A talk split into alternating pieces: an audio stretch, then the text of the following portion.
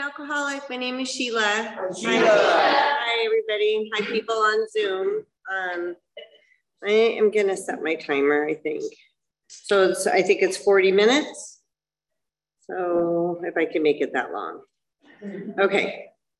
So, like I said, I'm an alcoholic. My name is Sheila. I'm grateful to be here and to be sober and see so many familiar faces. So, I want to thank my friends for coming here to support me and um, and Lauren to come and be my 10 minute speaker. Um, this is the third time that uh, Lauren and I have spoken here together. And um, I don't remember the first time, how long ago it was, but the last time we spoke here was um, the first Zoom speaker meeting when the pandemic hit. So that was interesting. And now this is on the hybrid form. So we've done in person, Zoom, and hybrid. So, um, and who knows what will happen next. But um, the plan for me is going to be to stay sober and to suit up and show up and, and be a service. And I want to thank Anna for asking us to speak and to be here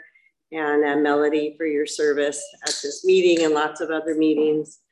Um, and um, before I forget, I want to welcome our newcomer. I'm glad that you're here and uh, congratulate Shane on nine months. Um, not sure if that's uh, odd or if that's God. Um, and I'll maybe explain later, but um, and also, Nicolette, congratulations on your five years. Um, that's quite a milestone. So really happy for you and that um, I've gotten to see you, you know, walk this path. We've got to walk this together along the way, and I'm really happy for you. Um, so um, uh, just to get kind of started or, you know, I was thinking about like what I would share tonight. I got kind of nervous, and I'm like, why am I nervous? Because all I need to do is to share my experience, strength, and hope. And uh, and uh, my best friend is Mary is here because um, she knows my story, and so she'll keep me honest. And um, so um, I grew up in Los Alamitos. I was born at the tail end of the Vietnam War. Um, my birthday is April the 11th, 1964. And I'm the youngest of three girls. And um, I grew up in a really hardworking Jewish family. And um, my parents are very conservative. Um, they were actually born during the Depression. They're 83. They live right up the street from here. They're doing really well. And um, some of my earliest memories are of um, watching TV with my dad. And I would get it, I was getting annoyed, I can remember, because he'd be flipping the channel back and forth from um, Star Trek um, in the news. And we watched a lot of Vietnam on the news. And I remember when I was in kindergarten, um, I sold POW bracelets. I was always worried. I was very worried. Um, I was worried about what was going to happen to the people in Vietnam. I was worried about the POWs. I was worried about when my parents were going to die. Um, and there was this cartoon called Chicken Little, and um, you know, and he would run, you know, run all around like crazy. Oh, the sky is falling, the sky is falling, and like I related to that because kind of that was kind of like my world. The sky was falling, and I didn't have any control over that. Um, so I worried a lot, and my family um, didn't know what to do with me.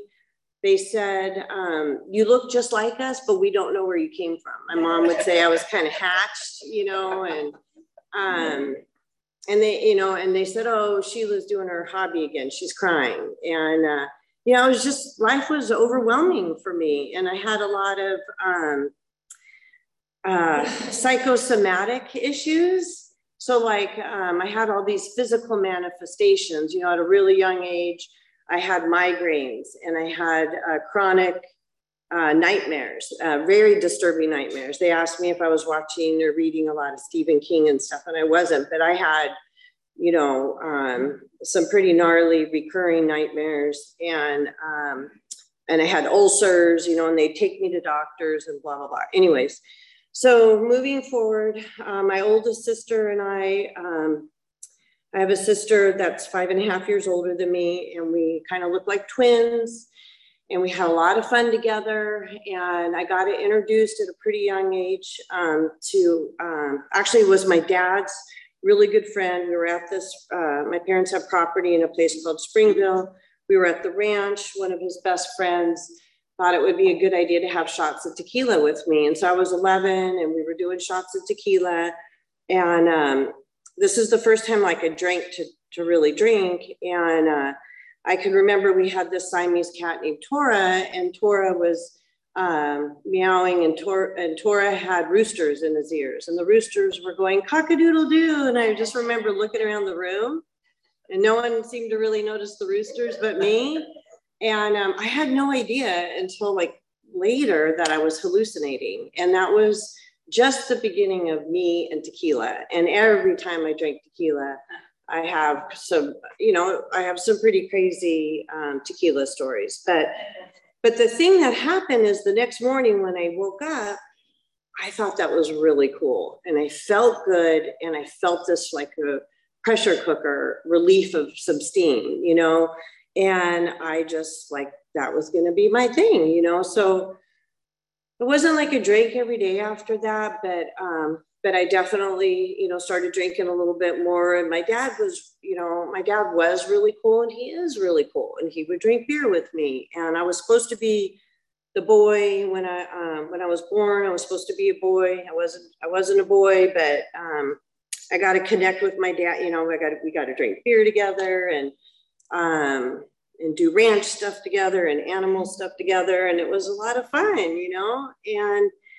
um, I got introduced to, um, you know, some other issues. Um, definitely smoking pot. I got introduced to cocaine at an early age. And you know what? I just felt really comfortable doing just about anything. You know, if it was going to make me feel a little different, you know, I didn't have any sense of like, oh, maybe I shouldn't do that or I should be careful. Um, as I got further into my drinking using, um, it got to the point like if there was a bottle that said, you know, don't drink and take this, I thought, oh, this is going to be good. You know, um, I just never had like any kind of uh, healthy fear of um, of mixing things. Um, so anyways, I grew up in Los Alamitos. We moved to Laguna Hills in um, just right up the street from here in 1980. And I was, I graduated, I think I was the second graduating class at Laguna Hills High School, graduated in 1982, um, went to UCI pre-med and um, uh, biological sciences. I love science. And, um, but when I was in high school, you know, I started doing other, um, you know, I really like snorting coke. And that was my drug of choice. And um, so I graduated like 13th in my class at Laguna Hills. So the, I guess my bottom line is I knew I knew how to work hard and I've always worked, but I also knew how to party hard. So like, um, I always had this kind of dual life. And, um, you know, I started working at a young age and had a lot of responsibility. And, um, and then at night, you know, I would drink and I would use, and it was a lot of fun until it started to not get to be fun. And um, in 1985, I, um, well, I, I just, you know, I had an interesting childhood too. Both of my sisters left at 15. I stayed back with my parents. I started working for my parents at a really young age. And I, like I said, I was really responsible. And, um, but I also managed some of my issues with my family, with my drinking and my using and um, i could handle a lot of like stress or pressure or whatever because i mean they didn't know it but i was like fueled fueled with cocaine and alcohol and um, i was pretty numb and that worked for me for a long time and um, when i was 21 um, i was a junior at uci i was smoking coke i was studying organic chemistry. I lived at home with a suicidal mom um, who also had a dual life. And she would go to work and be all social and everything. And then at home, she would talk about wanting to die all the time. And, um, you know, so I kind of just felt like I was living this lie and I fueled myself with, um, with cocaine and alcohol. And that's, you know, and that's kind of how I just like managed all those feelings. And, um, in uh, 1985, I was with my boyfriend and we were smart, smart, smoking Coke and drinking. And I was studying organic chemistry. I was supposed to take my dad to the airport in the morning. And I knew I needed to go to sleep, and it was like a million AM. I don't know what time it was. I knew I needed to try and shut my head off, which was impossible. And I went into another room and I heard this crash. And um, back in 85, we didn't have um, that kind of glass. We had the kind of glass that like would shatter dangerously, not safely. And um, so I heard this crash. I go into the bathroom. The boyfriend that I was with um, overdosed. He was seizuring up. He fell into this glass um, enclosure. There was glass everywhere, blood. Um, so I took all of our, um, all the cocaine that we had and I, I called 911 because he was seizuring and um, flushed all the coke down the toilet. And the police and the firefighters came and they were really nice to me. And I got in the ambulance with him and we went down to Mission Hospital, Laguna Beach, and um, he wound up being okay. Um, and then later, um, his family and him were really mad at me because they got a hospital bill because they resuscitated him. And, um, you know, I just remember though when, when I was in the hospital with him and they were working on him in the emergency room, I went into the bathroom um, and I looked in the mirror. And like I said, the police and firefighters were really nice to me. And I had coke caked all over my nose. I was about 20 pounds lighter than I am right now. I was green. My complexion was just green. And I, I was 21 years old. And I remember looking in the mirror and thinking, um, I had better plans for my life. Like, this is not where I thought I was going to be at 21. And um, so I did that prayer that, you know, maybe some of you are familiar with. Um, God, get me out of this, and I swear I won't do it again. And um, within a week, I had picked up where I had left off, and I was doing it again and doing it again. And uh, I never had a belief in a God or a higher power. Um, I thought people that had religion were weak. And um, so, you know, about a week after that whole incident, when I swore I wouldn't do it again, I was right back to doing what I was doing. And um, things didn't go well. I broke up with that boyfriend, and um, I would go through some periods of time where I would swear off cocaine, but um, but I always drank. And eventually, I knew I was going to pick up again. And um, I met this guy, and we partied really well together I mean, we like drank really great together. We went skiing. We just did all this stuff. And then um, next thing I knew, um, I had gotten pregnant. That wasn't planned. And so I did stop drinking when I figured out I was pregnant. And, um, but the thing is, is, um, and I, I, stopped drinking and I stopped using. And as soon as I had my oldest daughter, um, and I was in the hospital, the pediatrician said, you know, um, alcohol or beer is really good for your for breast milk. So I told John, go to Costco and get a case of beer. So, you know, as soon as I got home with that baby, you know, um, so I was I was drinking, um, I was drinking and I and I picked up using right away. And then um, I got pregnant again right away. And so I stopped drinking and using. And then I had um, a miscarriage at, about, um, I was about four months pregnant. I had a miscarriage, and that really, um, really shook me up, you know. And the doctor said, You should give your body a break and you should just get healthy and take care of yourself and don't have any babies for a while. And um, typical fashion for me is I don't listen to anybody. So I got pregnant immediately. Um, hence Lauren. and um, didn't drink and didn't use during that pregnancy. But again, as soon as, you know, and it wasn't that hard because I knew I wasn't done. I mean, I, I knew I was going to drink again. I knew I was going to use again. So it really wasn't that hard for me to not drink and use during my pregnancies. And um, um, so as soon as I had her, I kind of picked up where I left off. And I had my kids at a young age. Um, I worked, you know, we, like I said, we played hard, we partied hard. And, um, but, you know, it started getting, it started getting overwhelming. Uh, we, we lived in this big house in Mission Viejo and we had nice cars and we would go to the river and we would go on trips.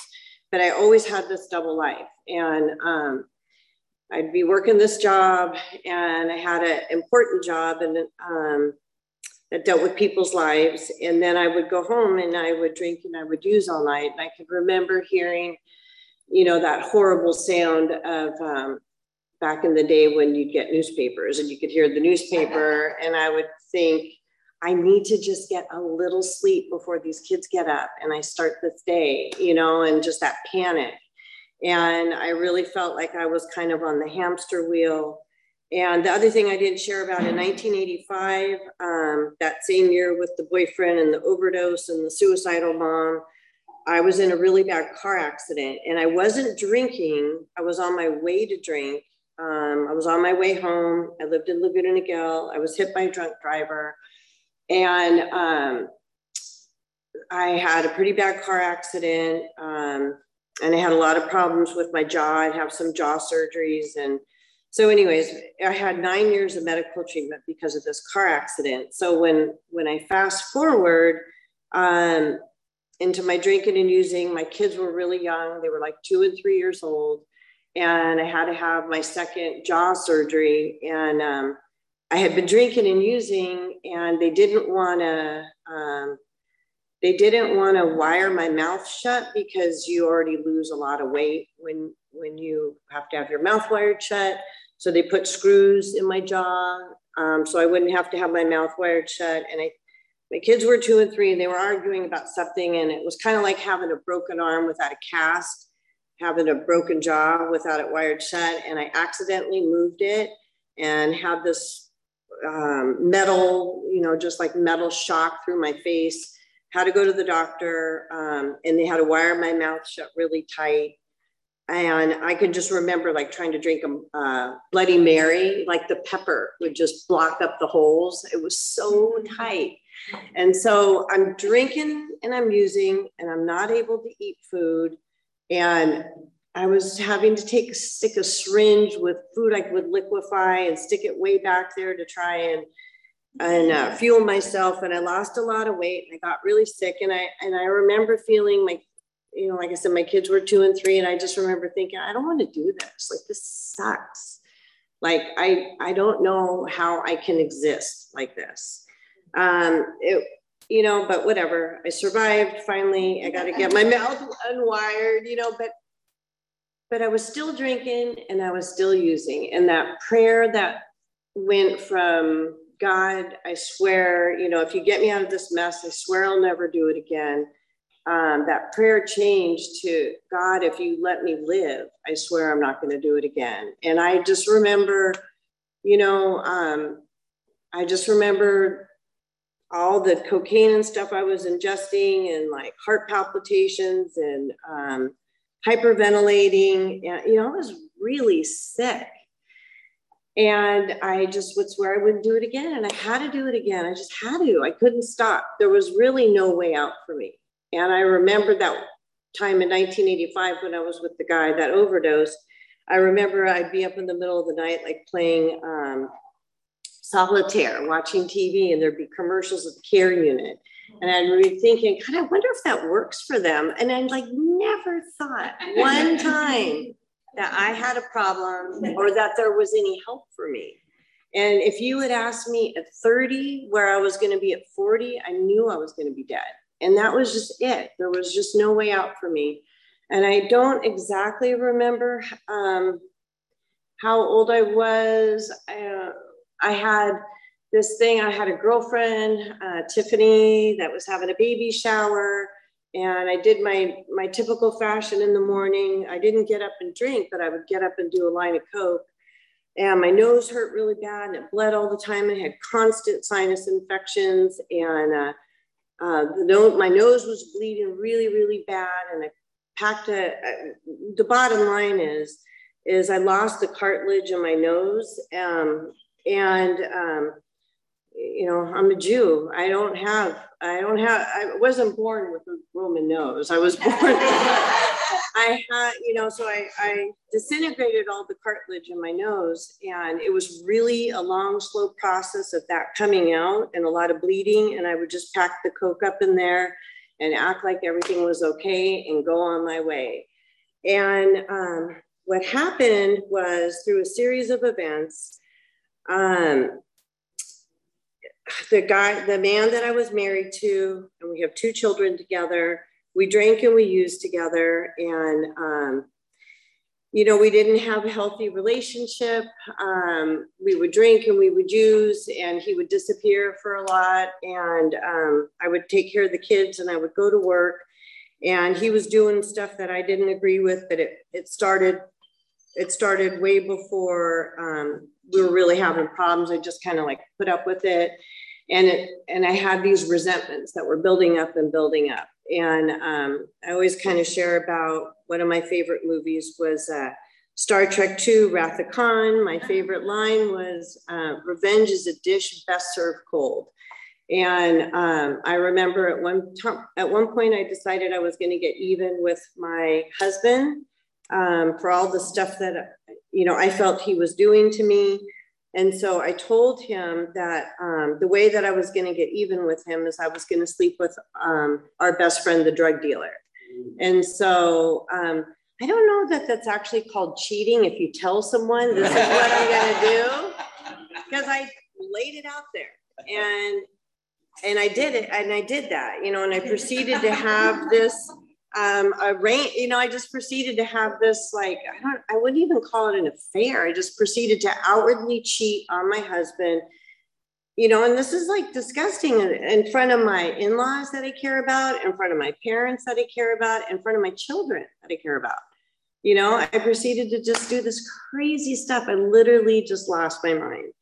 And um, I filed for divorce and for whatever reason, I told the attorney um, everything the way we had been living because I was really worried about us having a custody battle, which was ridiculous when I look back. But I was really worried to have a custody battle. So I told this attorney everything that my husband and I had been doing. And she gave me this card. Um, and she said the only way that she would take my $5,000 to retain her services if I went and saw this addictionist. And I took the card and I thought, well, that's ridiculous. I have no intention of doing that. And I left. Um, but I still planned on having her as my attorney. And I decided, you know, I better just kind of ease off the drinking and using while I'm going to be going through this ugly stuff.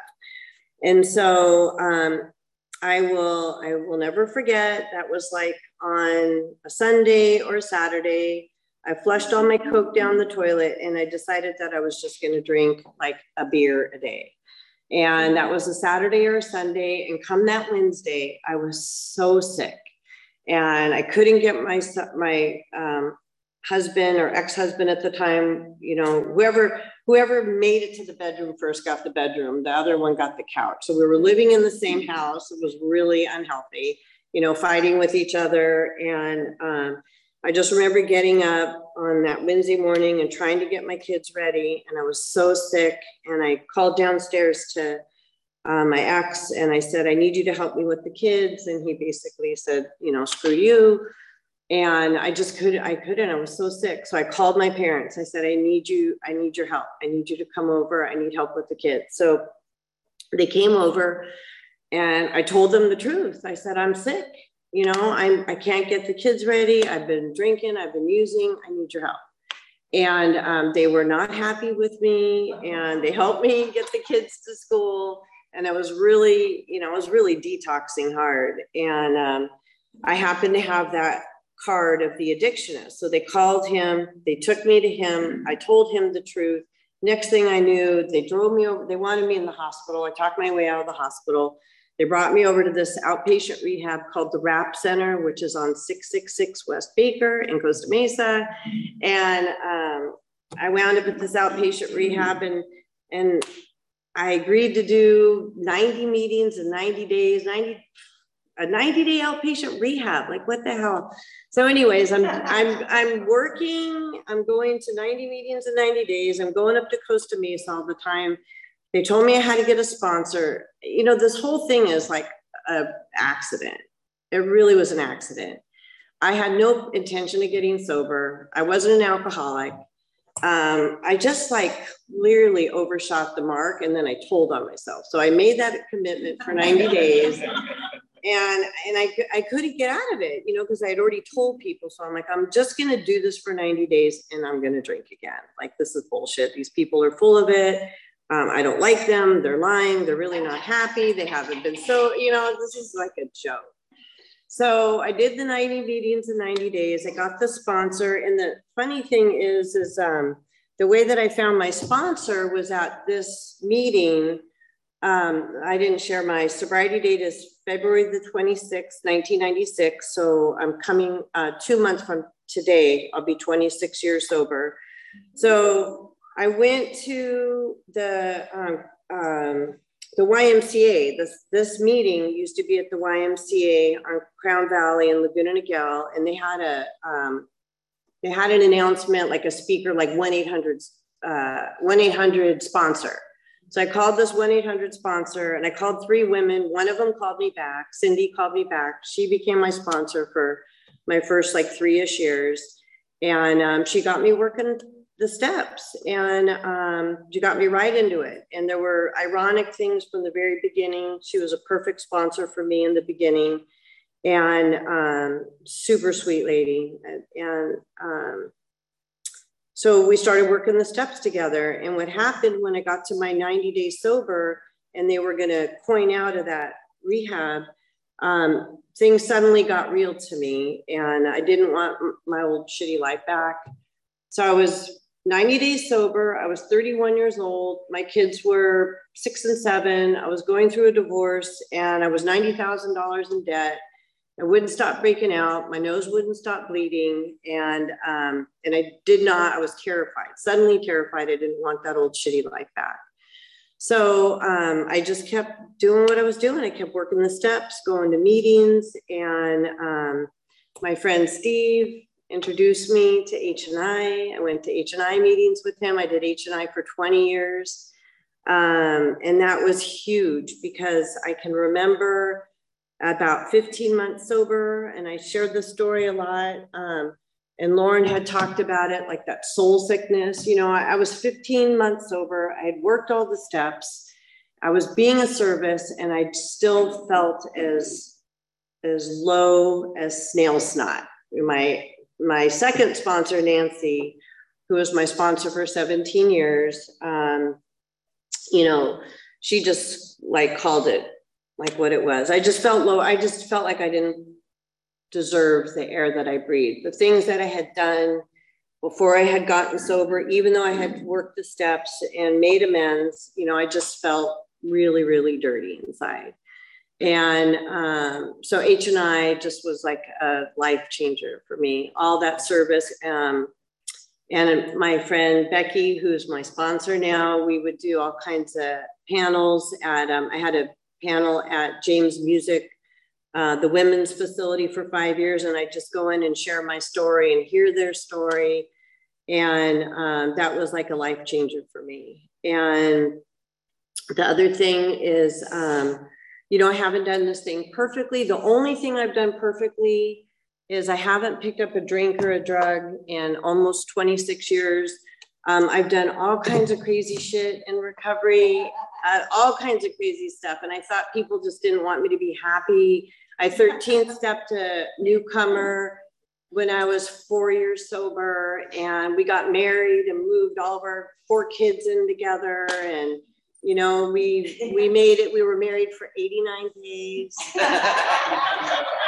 and then me and my kids packed our backpacks and lived in my parents' beach apartment while we found somewhere else to live. Um, but we were all together. Um, so I told him that story. Well, we're we're home as long as we're all together. You know that bullshit story. while we were camping for a while, um, you know. And so I'm, unfortunately for my kids, they kind of grew up with me, or I grew up with them. Um, but we we made it, and uh, you know I I can't tell you how grateful I am. Um, Jen isn't here tonight, but one of my sponsees Jen, the one that Lauren shared about that was on the couch, um, you know, I couldn't help, I couldn't help my daughter who was suicidal and wanted to die. And I had another daughter who had ran away and was on the streets for 18 months. And um, she left home right at 16. And while she was gone, and you know, one exploded and the other one imploded. And I was about six years sober, and I was just going to a shit ton of meetings, you know, and I don't know. I didn't drink no matter what. I didn't drink no matter what. And I love the thing that Victor read, um, whatever that surprise reading was. And it reminded me about in the first step, I'm going to read out of the 12 and 12, page 23. It was obviously necessary to raise the bottom the rest of us had hit to the point where it would hit them. By going back in our own drinking histories, we could show that years before we realized it, we were out of control, that our drinking even then was no mere habit that it was indeed the beginning of a fatal progression. And, you know, I can, I love that part when I get to work with sponsees um, because when I do my first step um, and when I talk about it now, I can look back in my drinking history and I can see there were so many signs that I was an alcoholic before I knew I was an alcoholic and a drug addict. And, um, you know, alcoholism is alive and well. I'm definitely not cured. And um, Rick and I, I, Rick, I have a husband. We're, um, I'm on my fourth marriage. I've been divorced three times. I've been married to the same man twice now, and um, I feel like I feel like this time, I feel like we're doing better this time. And um, so we're gonna go, we're planning a trip, and we're gonna go to Machu Picchu in the end of June probably. And um, so a couple people have told us, Katie's mom, uh, Beth told us, and Rick has a friend that told us, um, you get to chew coca tea or drink coca tea or something on the trail. It does, it's, it's, there's science behind it. So it's about like your red blood cells and it helps you with it like this and you know, and I'm thinking to myself, well, it makes sense. I should do that. and then I had a nightmare that, you know, I know we've been, I've been thinking about it a lot. And then I had this nightmare and I, I, I called myself out I told Lauren and I told Rick about it. I had the nightmare after talking about the coca tea and thinking that, yeah, that would be a good idea that, um, that I was actually this whole 25 years I've been sober that I've actually been using just periodically, like every once in a while, I'll do a few lines here and there and um, and then I woke up and I'm like, I seriously didn't know if it was real or not. It was really scary. And um, you know, so I told people about it. I called myself out. And I, I you know, I can't do coca tea in, in, the, in Machu Picchu. Like it's not going to work for me, you know. So I've just, I've just really ruined some of that stuff. But um, you know, but my point is like alcoholism is alive and well. And, um, you know, all I get um, is a daily reprieve contingent upon the maintenance of my spiritual condition. Um, I'm really grateful these last couple years. I have been able to get um, closer in my 11th step with prayer and meditation. I have prayer warriors that we connect with each other every single day and I feel like that has just been um, a game changer in my recovery and how um, the comfort level in my skin. Um, and I'm so grateful for that. And, uh, you know, and like I said, my best friend, Mary, um, we've walked through everything together, literally everything together. And um, I'm so glad that we've had that, you know, side by side, no matter what. And, um, I have a beautiful, amazing, sober life today. I have two gorgeous grandchildren that have never seen me drink. Um, I've really learned um, through working the steps and the tools of the program how to pause, how to slow myself down. Um, I have a really great relationship with my family today, and I can say I'm a really good mother, daughter, sister, friend, employee, you know, spouse, all these things. And the, everything I have is as a result of Alcoholics Anonymous and working the steps. And the other thing is that the steps have given me a connection to a higher power today that I never had before. And uh, I felt like I was always kind of searching. And um, if it weren't for Alcoholics Anonymous, I would have never found God and my connection and my belief and my faith. And um, I'm just forever grateful for that and for all the people like who walked ahead of me and walked side by side with me to be a service. Um, and uh, I can't tell you what a gift it is to have a sober kid um, who's not a kid anymore, but you know, to have a sober daughter and we have a really great connection. That's like we can, I don't know, it's based on recovery and um, that is quite a gift. And my my older daughter, who is not sober, um, I get to have a different kind of relationship with her, but we're really close in a very different way. Um, the last thing that I wanted to share about is um, in my 21st, 22nd year of recovery, it was really, really difficult. Um, we had a really nice friend in recovery. His name was Brad. He killed himself. It was a really shitty year It was a really, really sad time. And um, I felt like I had um, my sponsor that I had for like 17 years. I, um, I just didn't really feel that we were connected. Um, and I changed my sponsor. Becky and I have been friends for a really long time. And I didn't like Becky sometimes because she wanted me to get in touch with my feelings. She always wanted to talk about how I felt. And um, I think I skated a long time with my other sponsor for 17 years, not really connecting with how I felt.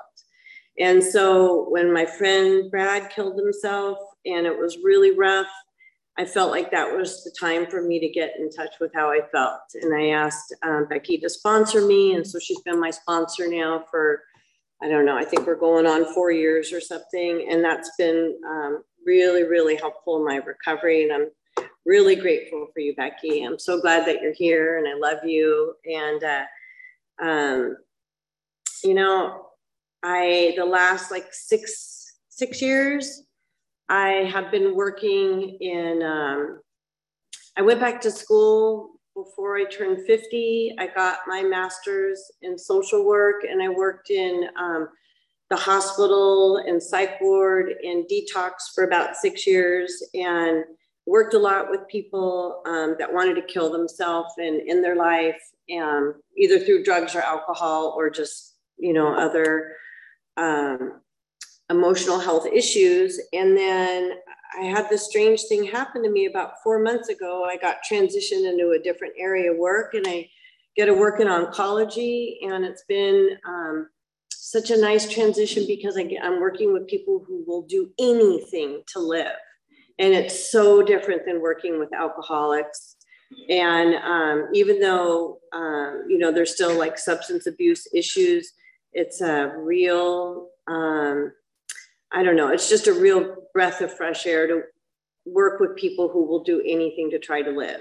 And you know i wish that we had some magical dust to give that to alcoholics you know because there's so many people out there that would do anything to live. And you know when we're in our disease when i'm in my disease um, that's not the road i'm going down. So i know it's just a day at a time no matter what and i'm just really grateful to be here to be sober and thank you all for being here and sharing in my recovery and